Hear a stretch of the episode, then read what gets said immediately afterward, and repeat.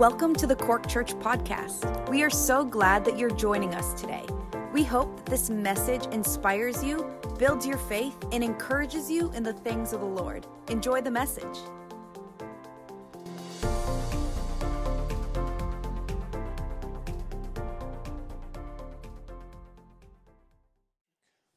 Praise God.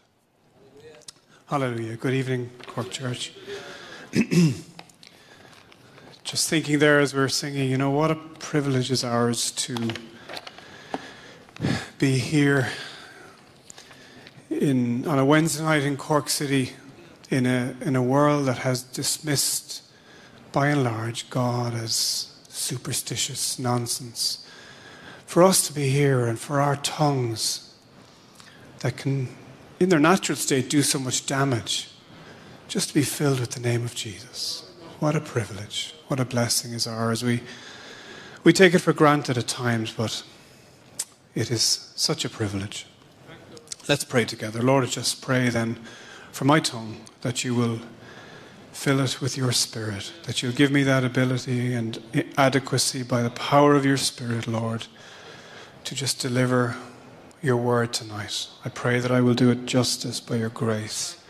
And Lord, that you'll speak to us and that you will Lord, break down barriers in our hearts, that you will just propel us forward, even in your kingdom and in your work through this time tonight, Lord. Oh God, we ask you now in the mighty name of Jesus. Hallelujah, hallelujah. Praise God. Well, it's that time of the year again, isn't it, when, you know, human nature does a bit of a reset. Um, always, as Pastor Patrick was saying on Sunday, with the slight dread of it not lasting the reset button kind of we, we, we, we get filled with hope. Um, and then you know maybe come april or may we look around us and we see the ruins of all our aspirations. Uh, a hum- this is a human problem. Uh, and then we look on in amazement at those select few disciplined people who just you know go from 5k to half marathon to marathon to Ironman to. Exactly. but as Christians, I think we, we have a problem that seems on the surface similar. But we are not living in a human dimension. We can't just regard our problems as human problems. We're humans and there are human elements, but we live in a different dimension. And the problem I'm, I'm, I'm talking about is that we can also, at times, ourselves, or we can encounter people who are absolutely full of what the Lord is doing in themselves or in their lives. And then there can be a, a tailing off, a running out of steam. This might be you. It can at times, it is at times me. We, we seem to hit a wall. And on the surface, as I say, that can seem like the same type of problem. Um, but as I say, there's a human element to everything. We all prefer the start of a thing to the slog of a thing. There's always that in us all, for sure. But at the same time, there is another dimension to it. And that's what I want to speak about tonight. So I want to speak about the, the concept of the spiritual front line, because I believe that's where we operate the spiritual front line. And this is, I believe, what has an effect on, on this problem we're talking about, this kind of fading at times that we experience. Now, what is a front line? And I'm speaking about it in the military context. And I just looked up the definition. A military front line, according to NATO, is the line of contact of two opposing forces. And that's what we're dealing with two opposing forces. And when they come into contact, it's the line of contact. And that line of contact can be offensive or defensive. It can be one or the other, or it can be both. And indeed, there are times for us when it, is, it must be defensive, and there are times when it must be offensive. And I want to look at both tonight. and try to understand this challenge we face and give a God perspective and give a God positive just encouragement in this very real issue that we face. Now, in, in addressing this topic of, of the front line, I do want to be sensitive to the fact that we have brothers and sisters and friends in this church for whom the front line is a very real thing. You know, it arrived on their apartment blocks or their houses in Kiev and in Mariupol and in Melitopol and all of these places. They've experienced this reality in their lives very recently, and it's it's a very difficult and traumatic thing. Some of them have families that are still behind the front lines or at the front lines or fighting on the front lines. So we just want to acknowledge that and not, not take this as a light topic. But we're more talking here about the spiritual front line.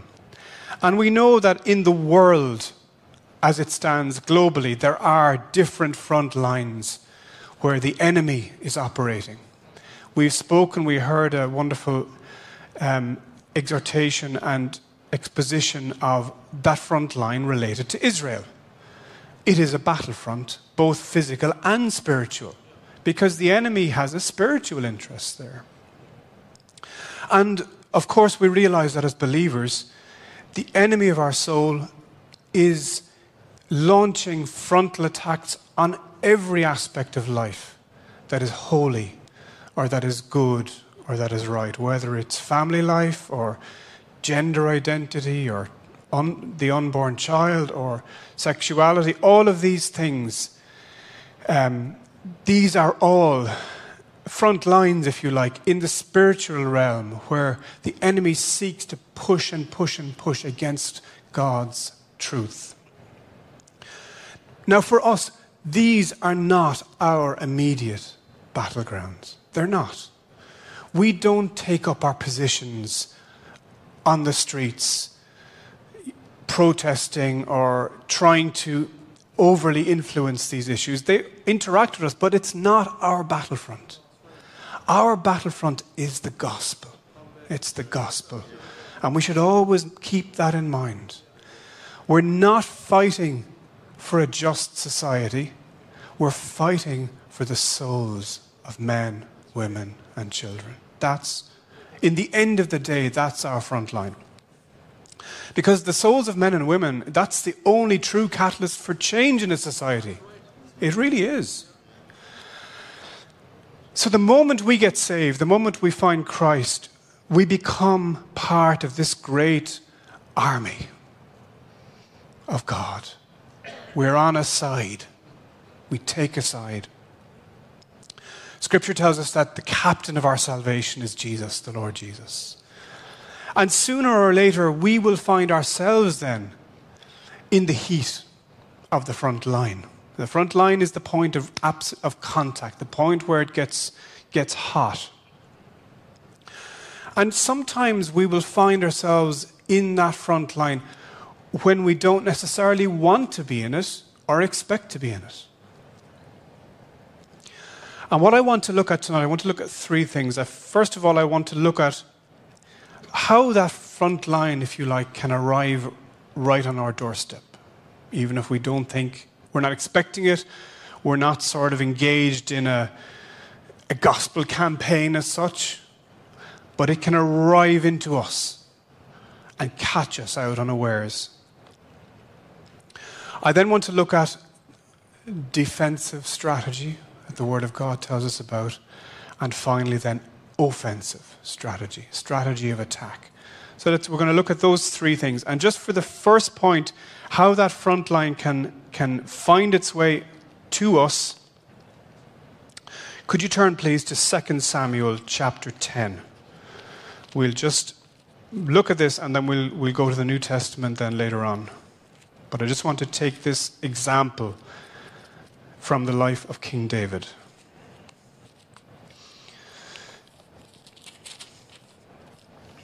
Um, so before we get into chapter 10, I just want to read one verse from chapter 8 where it says that the Lord gave victory to David wherever he went.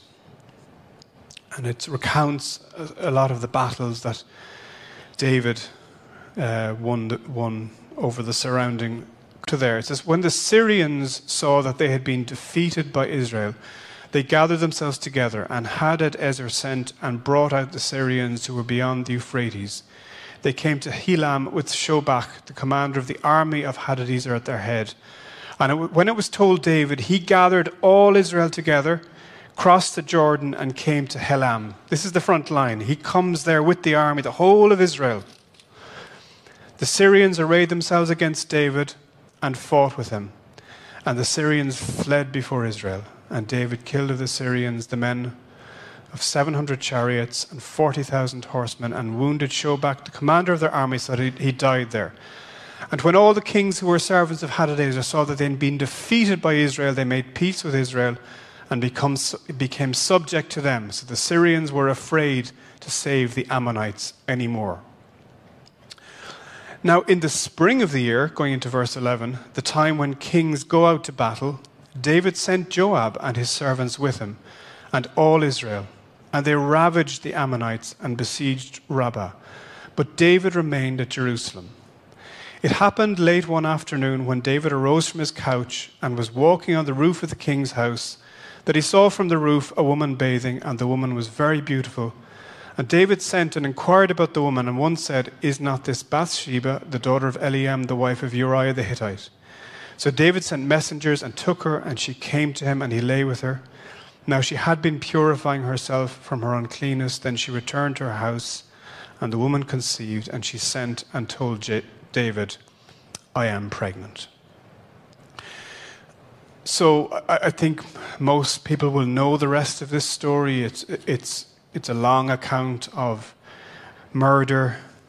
David arranges for Bathsheba's husband to be murdered to cover up his sin. Um, it ends up with um, basically civil war in the country, the downstream effects of all of this. It's a, it's a long and sad story. But anyway, just the context here of this happening, this David and Bathsheba incident. The context and the background is that David had been on the most amazing trajectory.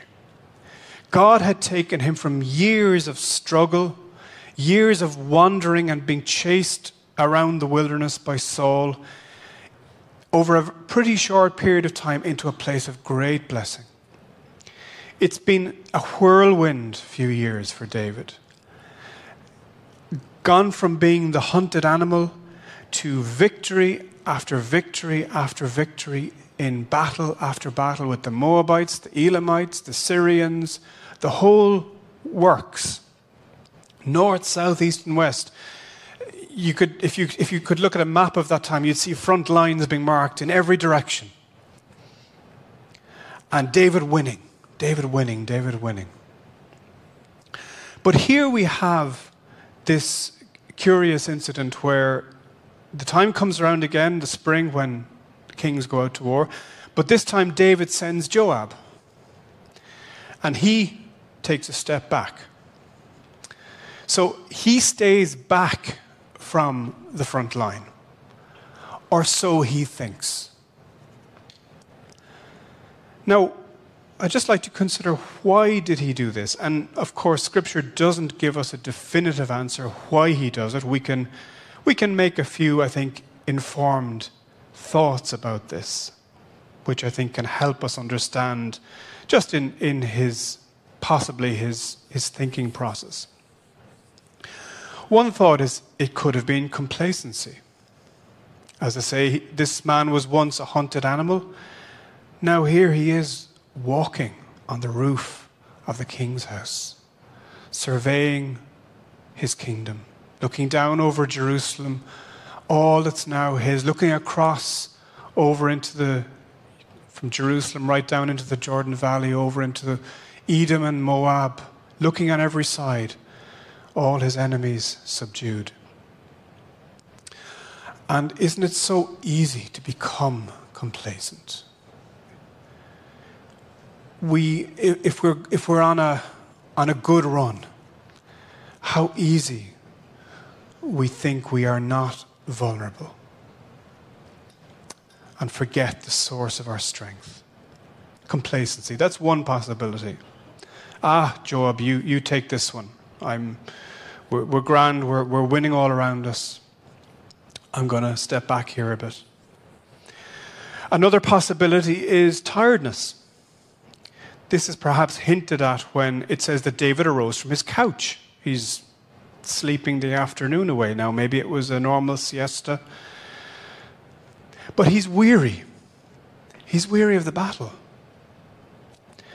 He's weary of the fight. And the reality is that when the Lord is doing a work and when God is moving, it can be seriously hard work when God is operating. If you're, if, you, if you're working and moving and God is doing something, there's a cost to victory. There's a cost to that battle, to that fight, to that involvement, even when it's victorious. There is a price to walking with God, and we can become tired of paying it. The third option is it could just be some legitimate reason. He could have had some local issue in Jerusalem that he needed to deal with. He could have been under the weather. We don't know. Either way, either way, whatever the reason that David stayed back here in Jerusalem, and in his own mind, he's not on the front line. But the front line comes to him. And his defenses have not been fortified. He doesn't see what's on the roof that day. In the spiritual realm, there's a prowling lion, as Peter calls it, which we'll turn to in a while. A prowling lion pacing up and down that roof. The enemy is against the establishment and victory of the people of Israel just then as he is now. And what he can't achieve, what he's not achieving on the great battlefields, he can look to achieve in the heart of the king. And that's where he turns his attention to the heart of the king. To set his eye on something else. And just want to turn this to ourselves think of perhaps our own lives. Perhaps the Lord has begun to move in your life after some really dark times. Perhaps you have come into a new place of liberty and joy in the Holy Spirit. Perhaps you've just found the Lord. You're, you're, you've come into a whole new day of knowing Christ. Or we can look back and say, well, you know what? The Lord has been doing wonderful things amongst us. But as I said, often then, when, when we go through these times, there can be this pushback that comes from the enemy of our souls. It will come. That can cause a fading away. Even for those of us many, many years on the road, there can come a weariness, there can come a complacency, there can come some sort of stagnation. And the enemy comes to push back. And he brings that front line into our heart, seeks to target us there. If God is moving, and I believe God is moving, I believe the Lord has been moving when we look back on 2023. I believe God has been moving. And we are naive to think that the enemy will not seek to resist it. We don't need to be afraid of that, but we just need to be not naive about it. And we, we cannot expect that he won't try to target our heart.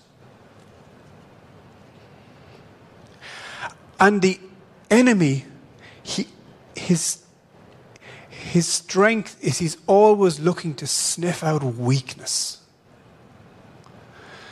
In any good battle plan, the enemy will not attack the fortified area, the defended area. He look for the weak points.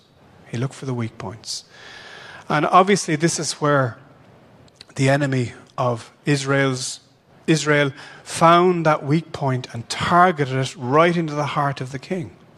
That front line David might have thought it's over with the Ammonites, but it has made its way all the way back to Jerusalem and into his heart. And we can retreat from what we think is the front line, but the enemy will find us on the roof. And he targets, he can target our emotions, he can target our thinking, he can target our theology, he can target our desires. And suddenly you find yourself thinking something strange. Or you find yourself desiring something that you didn't desire before. Or looking at something and going for something that previously you didn't think about at all. Or suddenly getting a desire for something. Don't be naive. The enemy can bring that front line right into our hearts in order to halt and hinder what God is doing in you and me.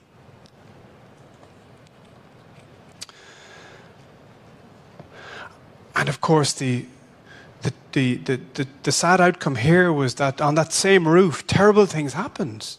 David's own son brought a, David's wives up there, put tents up there, and slept with them.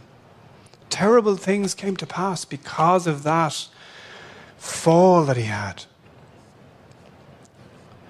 And you know, we can pierce ourselves through with many sorrows through being naive, naive to the enemy's strategy.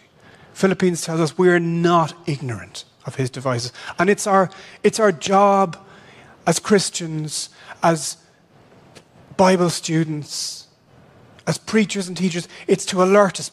Be alert. Be alert to the enemy of our soul.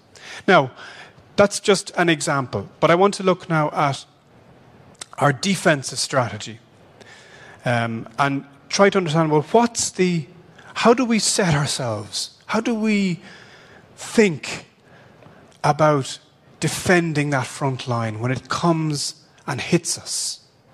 Perhaps where we're weak. And to do that, I want to turn to 1 Peter. If you could turn with me, please, to the book of 1 Peter in chapter 5. Um, and again, I, th- I, sometimes think of Peter as the, as the David of the New Testament. He had that special relationship with the Lord. He was in, it called for leadership, full of flaws like David. This man knew plenty about Satan trying to get him, trying to finish him off. In fact, Jesus even called him Satan because the enemy had, was doing such a, a work in Peter at the time but I think there's a wonderful, before we go to chapter 5, there's a wonderful outburst of praise at the start of this letter of Peter's, where he says, Blessed be the God and Father of our Lord Jesus Christ. According to his great mercy, he has caused us to be born again to a living hope through the resurrection of Jesus Christ from the dead. Hallelujah. This is something King David didn't have a living hope, a living hope through the resurrection, a new life a new life. So 1 Peter chapter 5, and let's take it from verse 6. We'll just read a few verses. This is our military handbook, if you like. Humble yourselves, therefore, under the mighty hand of God, so that at the proper time he may exalt you, casting all your anxieties on him because he cares for you.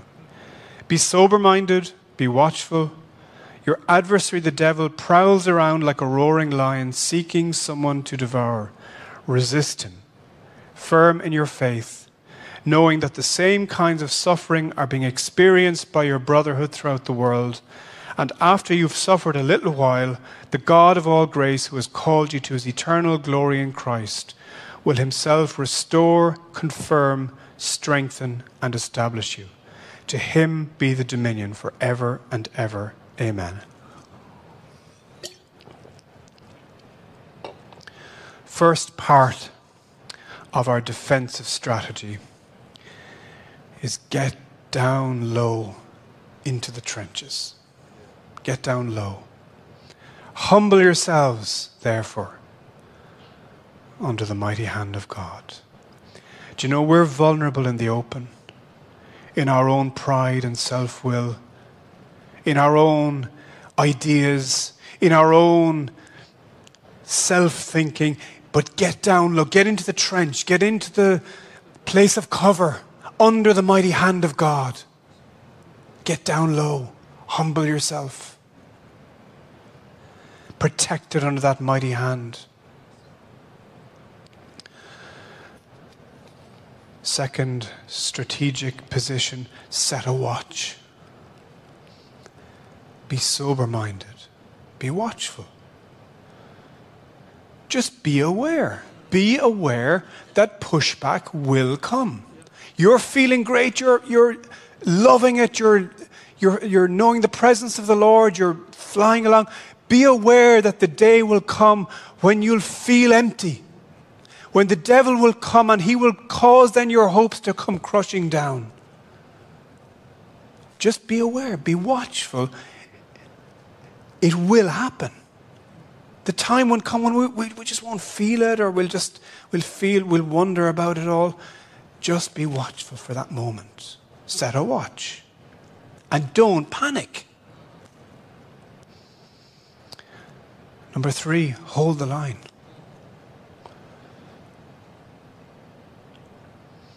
that roaring lion, he's coming around seeking someone to devour, devour, but resist him. Hold the line. Resist him. Don't panic when the wheels seem to come off, when you're not feeling it anymore, when the, the, worship seems to not move you, when the word is just going in one ear out the other, when your prayers seem like they're bouncing off the ceiling, when you're just being tar- tormented by every other desire, don't panic. Just hold the line. Resist him. Resist. That's all it says. Just resist him. When the thoughts are coming in, resist, resist. Fourthly, stay within the fortifications. What's our fortification? It's the stronghold of faith. Faith, not feelings, is our stronghold. Our feelings and our initi- sense of initiative and our sense of enthusiasm and our sense of go ahead, that will come and go. That's not the stronghold. The stronghold is faith. Resist him firm in your faith. Not firm in your commitment, firm in your feelings, firm in your, in your devotion. All of these things will go up and down. Firm in your faith. That's the stronghold. We might, as we said, we might look in envy at the disciplined people in the world, but in the spiritual realm, this is a no contest. This is a roaring lion against sheep. There is no contest. This is not a race to the strong. This is not a victory to the powerful. This is a victory to those who believe. Those who believe. That's it. Faith in our strong tower, a mighty fortress is our God. Hallelujah. Number five defensive strategy. Fight as part of your unit. Knowing that the same kinds of suffering are being experienced by your brotherhood throughout the world. You know, in some ways, the strength of our fellowship with, with each other is in our shared suffering. It's in the fact that we're all going through the same battles. That's the strength and how we find Christ in them. There's nothing encourages me more when I'm going through a tough time and I see how my brother or sister has gone through a tough time like that, or is going through, or has been through and out the other side, knowing that the same kinds of suffering are being experienced by your brotherhood. This is a strength to us. It's we're part of a unit. This is the comradeship of the unit. This is not a solo operation. We've heard that there's no comradeship like that formed in a battle unit, but I believe there is. It's the battle unit of the church, We're together we stand and we endure and we know that God is faithful and brings us through. Number six of our defensive strategy don't be too discouraged by setbacks. He says, After you have suffered a little while, there will be at times that little while that the enemy intends for destruction. That roaring lion, the Word of God says, it seeks someone to devour. It wants to devour and destroy. But God won't allow that, but He will allow a little time, perhaps, of suffering. So don't be too discouraged by setbacks. They're not destruction, they're a, a short period of suffering. After you have suffered a little while, we then move to the offensive. Because that's where God brings, He brings from that place where we're set back on our heels, perhaps, where that, that push has come from, from the enemy. But he says, after that period, you move forward. And what's, what's our offensive strategy? Well, our offensive strategy is entirely based on God moving forward. He says, The God of all grace will himself restore, confirm, strengthen, and establish you. God himself will do it. Psalm 68 speaks about God. It says, God, when you went out before your people, when you marched through the wilderness, the earth quaked, the heavens poured down rain before God, the God of Sinai, the God of Israel. God goes on the offensive before us. He leads us forward. He will himself restore. He'll restore the joy. He'll restore the peace. He'll restore that ground that you may have suffered loss in that setback and you feel you've gone backwards. This is not like, the, like our New Year's resolutions where our gym membership runs out by April and we're not. No, God restores the ground that's lost when we're in His kingdom. He restores wasted time, He restores peace, He restores even the, the things we've messed up through sin. He will restore, He'll confirm, He'll strengthen, He'll establish you. And it's the God of all grace. Hallelujah. Grace is the great offensive weapon that drives back the enemy. Hallelujah. Not greater effort, not more manpower, not as we face into this year, you know, it's what we what what we depend on is, is all grace. All grace. He will restore. Hallelujah. We don't have to desperately try to get ourselves back in shape spiritually. We don't have to get to the spiritual gym. We just need to stand and resist when that onslaught comes, when that pressure comes, and have confidence and have faith that that God of all grace, don't panic, don't panic, He will restore, He will confirm, He will move you forward. And I, I just think it's wonderful the, the scope of God's offensive strategy. It says, To him be dominion. It's dominion. Dominion. Complete and utter authority and rule. That's, that's the journey we are on, brothers and sisters. It's dominion. Dominion. Psalm 72 says, He shall have dominion from shore to the river. He shall have.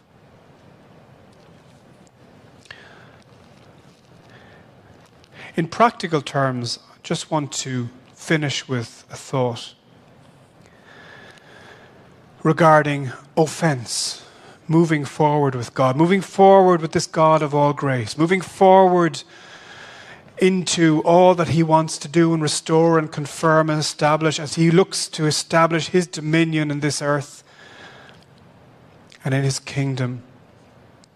And as we go ahead to our week of prayer and fasting, I think there is, we can perhaps think of this as setting ourselves on that front line to move forward with God in offensive direction. Acts 13 tells us that there were in the church at Antioch prophets and teachers, Barnabas, Simeon, etc.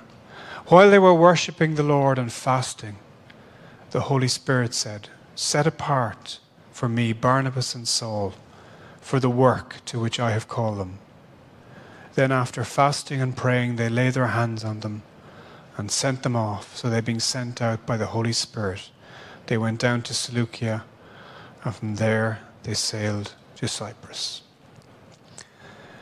This time of prayer and fasting, for them at this point, it was a launch pad, a launch pad of offense. To send Saul and Barnabas out to advance the kingdom.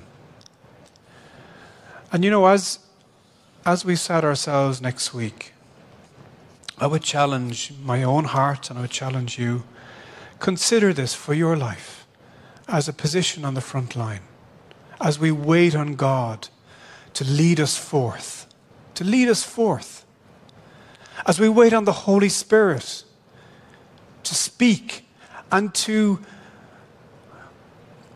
trust forth those who he wants to, to, to trust forth those works that he wants to, to move forward those initiatives that he wants to move forward. That's the purpose. As they waited on the Lord and fasted there in Antioch, God stepped forward and they moved forward with him. And I want to encourage us let's take this seriously and regard it as the front line, where God wants to move us forward. I look back on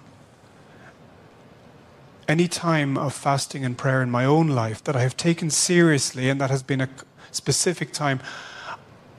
I can almost always trace some initiative or movement forward in my life to that time.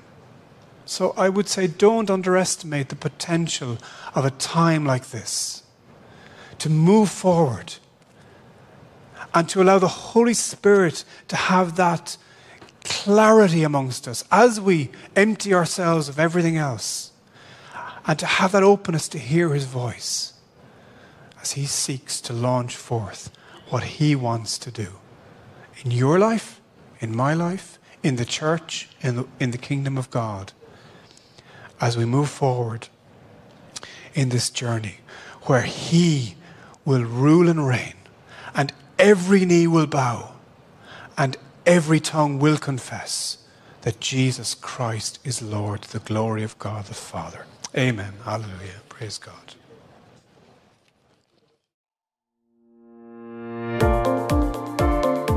Thank you for tuning in with us today. Make sure to follow us on Facebook and Instagram at Cork Church. Also, make sure to like and subscribe to our YouTube channel. If you have any questions, you can email us info at corkchurch.com or just check out our website. It's www.corkchurch.com. Again, thank you for tuning in, and we will see you next time.